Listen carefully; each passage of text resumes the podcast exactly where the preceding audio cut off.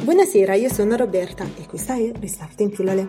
Durante questi giorni di quarantena si dice che la natura si sta riprendendo finalmente i suoi spazi. I delfini che nuotano sereni nella laguna di Venezia, oppure alcune lepri che ripopolano i boschi deserti di Milano. Addirittura sono arrivati lupi a Napoli.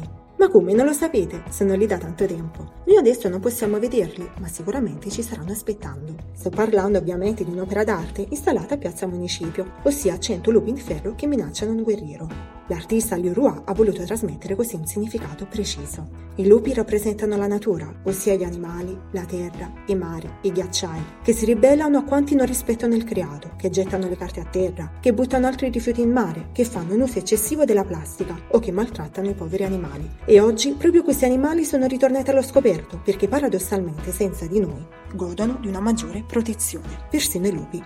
Sapevate che poco dopo la loro installazione sono stati oggetto di atti vandalici? Ricorda in particolare che ad un lupo gli tinsero il naso di rosso. Queste persone hanno tradito il senso dell'opera, il senso della natura, insieme ad un altro messaggio fondamentale. Il branco ci insegna che soltanto restando uniti possiamo migliorare. Ma purtroppo c'è sempre qualche anello che si stacca dalla catena. E adesso? Adesso tocca a noi. I lupi ci hanno insegnato qualcosa e continueranno a diffondere il loro messaggio green. Noi possiamo unirci a loro, abbaiando contro quanti, dopo la quarantena, continueranno a non rispettare la natura. Perché noi ci auguriamo che dopo tutto questo periodo il mondo non torni come prima, ma che continui con il calo degli agenti inquinanti, che le acque dei canali, come quelle di Venezia, siano sempre limpide e che gli animali restino nei loro habitat. Ma intanto non ci resta che ricordare questi luoghi citati o guardarli con l'ausilio di Google Maps.